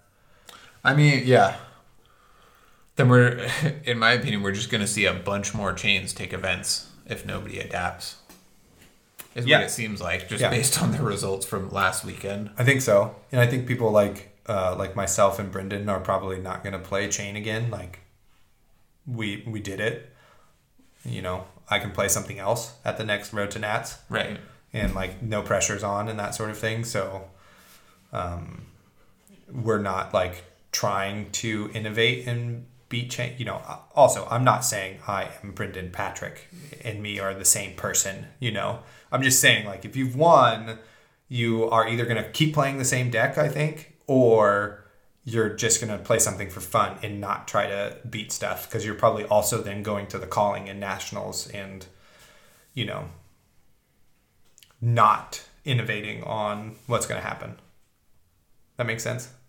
Sure. Yeah, I think so. Yeah, yeah, yeah. Which is the antithesis of kind of what my beliefs are is that you probably should like tell people how to beat it and that sort of thing. Um, Right. To me, I mean, to me, the calling's just so far away that people are going to learn anyway. yeah, But maybe I- not. Like I think you said, so. it might take a while for people to adjust. Yeah, I mean, because we were at our event, right? And some people were kind of like, "Whoa, you like built your this is your own deck build, like." Yeah. You know what I mean? Like, yeah, You made no. your own deck. Yeah, we didn't net deck these. We like crafted them on our own. You know? Yeah, and that makes losing easier too. You know, it's like I don't know. Like I was like, well, I just want to see what happens, and this is a pretty weird thing, and um, Yeah, yeah, um, yeah, I'm just stoked to. This is this is my thing. This is my baby, and it got clobbered. But you make another one. yeah. Totally. Just pop Try up again. Yeah. Uh, Yeah, I, uh, saying that as a man. I uh yeah, I think it's pretty interesting because it's like what what I would think we would see, right, is like more Dorinthias, Katsus, aggro prisms to counter Chane, you know? Um but maybe not. There's like another world, right, where you could see like Levia and Rhinars come out to like crush all these control decks. Yeah, Which they would do, Yeah. but I think are kind of an auto loss to Chane. yeah, So that's maybe not a very good meta call, but maybe a really good call to make top eight. I don't know. yeah, You know. Um, yeah. Totally. I mean, we also saw this weekend Sonata Viserai Right. takes one down. Great job. Yeah, That. Which I think that's a pretty sick deck because you can like you know turn six, have enough Runechants and Sonata Blood Sheath and deal forty damage. You know that's like a way to beat Chane is that you do have a proactive strategy that is like a little bit faster. Yeah, like if they get you down to two health and then you have that turn, it's it's okay because you kill them. Yeah, or like you're just not dead yet and you're threatening lethal Yeah. and they're like have to block with all of their cards and they get down to five and then banish the right number of blood debt cards and then die. You know. Yeah. Like that's a possibility too. I'm not this is untested, this is theoretical, right? Right. But also that Sonata deck is really hard to play into every matchup, you know, because there's a there's a bit of variance that you have to account for and you have to have played um, them quite a few times as well. So Um, correct me if I'm wrong, but also like Boltyn's kind of working on a similar strategy where he's trying to build up his soul, take a while, and then do like a big blowout, like Oh, double Lumina Ascension turn. Yeah, Sabers Boltyn does a OTK. Yeah. Or I guess not OTK, but uh, yeah, a huge turn. Yeah. Yeah, and I, I don't think control really works against all three of those characters that are building out to a, to a huge blowout. No, not at all. So yeah, I uh, think. Yeah, go ahead. Go ahead. Uh, so I was gonna say like just, I guess can we boil it down to a couple of like key talking points, like one-liners of like what to do about Chane, like It just it feels to me like control is here hard in the meta. The meta is control to counter Chane, and it doesn't work. you know, it's like that's how I see it. Yeah. Right? It's like not the right strategy. It doesn't work. If people want to be changed, it needs to change. if people want to be Shane, it needs to change. Yeah, yeah, yeah. yeah. um, it's just you know that's like my takeaway. I think so. this. Yeah. I mean, I think you can beat Chane uh, with that deep control strategy, but um, you know, it's it's not going to you know potentially win you the event if the player knows what they're doing. Is I guess the point, right? Um, so yeah, you got you, you. I think Boltyn has a can do it, but that deck's just really hard to play. You know, at the level you need it to be at to beat a Chane, right? Um, and it also starts with like the deck build as well. It is also tough, you know, to to get it right against Chane. You know, just from the simple standpoint that you can also do twenty damage on a turn potentially sooner than Chane can, and all of your charging and stuff really messes Chane up because all of his non-attack attack actions block for two you know and there's plenty of like cards that don't block and that sort of thing Right, and Chane is not hitting you with too many hit effects that disrupt your Yeah, your, your Boltyn building. you yeah know? totally Yeah. they're just doing damage to you you know so uh we'll see we'll see what happens but you definitely have to like if you want to win you you either have to play Chane or know you can beat Chane that's Yeah. that's where we're at That's kind of always where we've been at hypothetically, but now just the results of last Yeah. weekend, it's like Yeah. that. That's that's where we're at. Um, Mitch, since you uh, brought it up, do you have any hot soundbite takeaways from that you wanted to mention? Uh, I, I don't think so. I think it's just um, look out for Chane. I think Bravo's gonna be there. I think you gotta make a deck that beats Chane and Bravo. Um, yeah Yeah, as it stands now, definitely. and I, I think the answer is Katsu, but yeah I think you can do both. Agreed. Yeah, totally. I think that's a really good deck to bring. You know, the mid-rangey aggro Katsu for sure. Yeah, really, really. that, that can pivot and threaten hit effects all the time. Yeah, I think that's what you have to do. yeah. Exactly. Taylor, you got any? Uh, No, I just agree with you guys. I think I've done enough talking. I think we can move into our signature segments if we're ready. I'm ready. Okay, awesome. Well, we're going to start off with uh, Pick, Pass, Pray here, um, which, if you're unfamiliar with this, uh, A, thank you for listening for the whole hour and 40 to get here. Oh dang! Yeah. Yeah, totally. Yeah, it usually happens. A lot to unpack. Totally. Uh, so we have three cards. This is a draft scenario. I'm going to read you guys these three cards, and we're going to start with you, Mitch. And We're your assuming draft pack one. dr- draft, pack one. Okay. Pack one, pick one. Okay. I'm going to read you the three cards. You're going to pick one, pass one, and pray that one comes back around. Okay. Everybody clear? yes. Are you ready?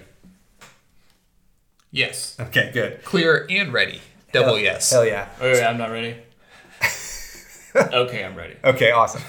Uh, first up, we have Ironhide Helm. It's a generic equipment headpiece, and when you defend with Iron Helm, you may pay a resource. If you do, it gains plus two and destroy it when the combat chain closes. It has zero defense naturally. Okay. Second card is Minnowism Yellow. It is a generic action. It pitches for two, costs zero, and it says the neck, next attack action card with three or less base power you play this turn gains plus two. Go again. Be careful who you talk down to, is its flavor text, and it also defends for two. Our third card is Vexing Malice Yellow. Pitches for two, costs one, attacks for two. It's a Runeblade attack action, and it defends for three. and it also deals two arcane damage to target hero. So, Mitch, since uh, you're kind of the third guy here, you're up first. Which one are you going to pick? Which one are you going to pass? And which one are you going to pray comes back around? Okay. Um, so usually when I don't know what to do, I just go with hate drafting, which is just taking the card you want to see used against you the least.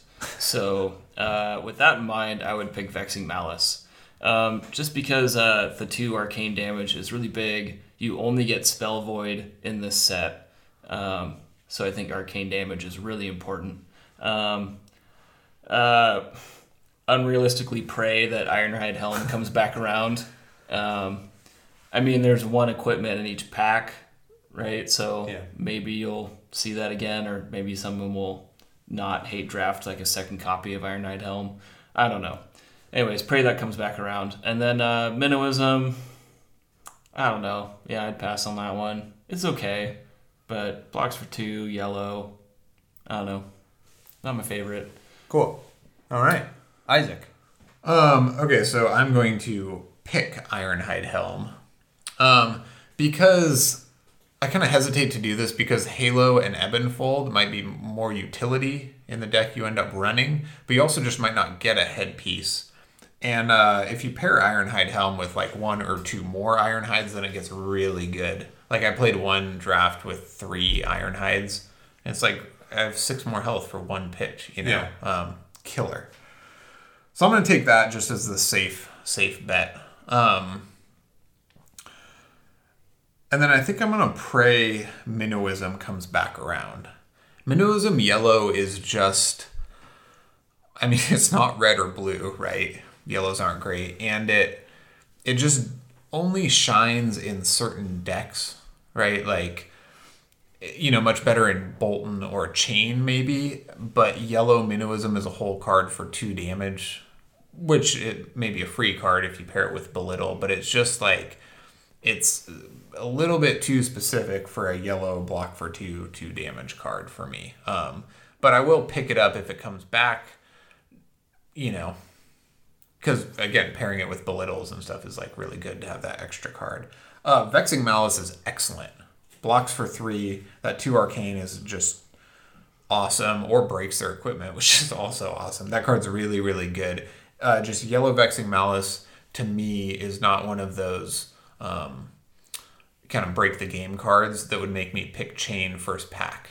You know, like in our last segment, I did pick Shadow of Ursur, um, but this just doesn't do it for me yet. If it came back around twice, you know, and there's like not much else in the pack, you know, I definitely take it, but uh, just not not enough. So which one are you picking? Ironhide Helm, And then you're praying Minnowism comes okay. back. Cool. Cool, Yeah. Cool. I just got lost in the weeds there a little bit. Well, just taking you on that journey Yeah. totally. through those weeds. Good journey. Thanks for getting me to the clearing. uh, so for me, All right, champ, Falcon. Uh, I'm gonna pick Minnowism. Weirdo. It just it leaves me really open and would be a really good card in Chane, really good card in Boltyn. Uh, there's a lot of generics that have low attack power that it would be fine with. Um, you know, I I think it's pretty good. I don't have to be married to it. I just think it's like keeps me open, you know, to to what's happening. And then there's these other cards uh, in this pack as well that we'll see. Um, with that being said, though, I am gonna pray that Vexing Malice comes back around because now I have with Minnowism a uh, six damage turn for one resource and two cards. Uh, and that's like pretty awesome in this draft where uh, you just can't block the two arcane and six damage might be three cards because so many cards block for two. Um, and I'm gonna pass on the Ironhide Helm. Uh, I don't want to waste a pick on a pretty good piece of equipment, but only that gets good if I run maybe Prism and or if I have Ironhide, more Ironhide uh, also. So that's the one I'm going to pass on. Even though it is an equipment piece, and I think sometimes picking equipment turn one, uh, especially generic, is a good idea because it definitely makes a difference. But I think the upside of Minnowism in Vexing Malice is greater than Ironhide Helm. So Nice. that's what I'm Three with. differing opinions. Yeah. Oh, and in case you noticed, there was no rares in there. It was uh. Vexing Malice is a was- rare. It was okay. So Yeah. there was a Herald of Triumph also. Oh yeah. That was top of the pack. That's probably what I would have picked. But you guys took that out. So Okay, fine. Uh, okay, great job, everybody. Uh, our next signature segment. Board game from the closet. It's a little echoey in here where we're recording today, so I wanted to do that. um, so here at the Attack Action Podcast, um, we love many, many board games. We don't just play Flesh and Blood; we have whole closets full of board games, and um, you know, we like to recommend some, share some with you. Uh, so today we're gonna share. You know, this isn't like our favorite board game or the best in the world, but it's a game we really love. And uh, since we have a guest today, Mitch is gonna pitch a board game from the closet. uh, I am. Uh, I'm gonna change gears, and I'm gonna not do the one you were thinking I was gonna do. Uh, just for fun, I'm gonna highlight uh, Zombicide. I don't know if you guys have covered that one yet. Oh no. No. I think there's a second edition or something that just came out that might have streamlined the setup a little more. That was probably one of the worst parts about the game. But it, it's just kind of like a it's like an arcadey sort of um, like zombie shooter situation where you have like a small like city map and you're you play a couple of characters and you like run around shoot tons of zombies like grab machine guns and grenades and like molotov cocktails and like just try to like find the stuff you need and like escape in a car or like get out of there. Because it's just like as the game goes on everything gets harder. There's like 50 different zombie pieces coming at you and it's it's pretty fun. Um, you're just rolling like oh i've got two uzis. Roll 10 dice spray down like five zombies. Half of them are crippled and they're still crawling at you and it's just it, it's fun. Um, it's not super serious or strategic I've played this game with you, and it is really fun. It kind of feels like you're in a Left 4 Dead board game. It's just like zombie action movie fun. yeah with or your like buddies, a, like a cooperative. zombieland situation Yeah, totally. Yeah, definitely. Awesome. uh, yeah Cool. so you, can- you can cover the other one next time Fair enough. we'll have more experience in it anyway. yeah Um, Well, That's our oh, show. No, I, I do have a riddle me this. Oh snap! which we've talked about a lot before, maybe not on the show. It's not about a specific card in particular, but um, uh, just from a design perspective, you'll notice with some cards like uh, Command and Conquer, Enlightened Strike, and Celestial Cataclysm, these cards all block for three, right? Um, very, very powerful cards that also block for three. But then certain other generic majestics, like Exude Confidence and Rouse the Ancients, only block for two. And I'm just wondering why. Um, because the block for twos are not more used or seemingly more powerful. So I don't know. Riddle me this. Like, where in the designer's heads, you know, why did they design it like that? Because, you know, Command and Conquer could block for two and would still be run, right? So why does Rouse the Ancients block for two? Riddle me this. Good question. I think the ancients would be much more broad and therefore able to take more damage. Yeah. Maybe Just- not maybe not the little guy It- it's, rousing it's a whole mountain, you know. But uh, yeah, interesting choice. That's a great question. Yeah, I mean Great job. I mean they're they're really good cards, so they made them block for 3 anyway because they're really good, I guess. Yeah. But some of them don't. Yeah. I, yeah. Good question. Hopefully the uh, listeners have an answer for us. Yeah, and the developers will get back to us yeah, totally. Uh, well, that's our show.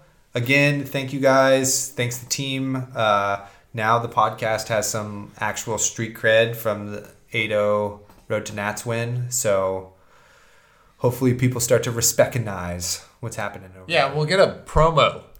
Come You mean a on. spoiler? Or yeah, a spoiler. yeah, we don't need a unique promo. Yeah, totally. But should we get a spoiler now? you don't want the Falcon of the West immortalized in gold foil. Yes, yes, I do. um, plug our stuff. Outro guy. Oh, we're on Facebook, Instagram, is that it? Are we on any more social media? We have a Gmail account, the Attack Action Podcast at gmail.com. Um, we have a Patreon page. Uh, thank you so much to all of our patrons. Um, we do not have any new patrons for a while now, so please come out. the The base entry level is four dollars, and uh, we hang out in our Discord, Discord, and have uh, uh, monthly or bi-monthly Battlebrook tournaments that we participate in. Um, so just four bucks a month really helps keep the show going. Uh, please uh, donate to our Patreon. Um, we have a partnership with Fab Foundry. Uh, there will be an affiliate link in the show notes. Uh, in order to support our show, just find our show, click the affiliate link, and then do your shopping. takes one extra second. Just go do it. Yep. I would like to. Our Discord is excellent. I have I have so much fun in there with our patrons. Um, thank you guys for making that a great community. If that's something that's interested to you, um, I know it kind of sucks that maybe it's behind a paywall, but it's what kind of is making it actually really special. Um, is the community that we're fostering there. So if that's something that interests you, it's it's really great. It's it's not all the noise from the Facebook group. It's not all the noise from the main Discord. You know, it's a really great filter on, you know, the fun and important stuff that's a part of Flesh and Blood. Totally. And as we've said before, we're very anti paywall here, right? So we're like very much trying to keep all of our content totally free.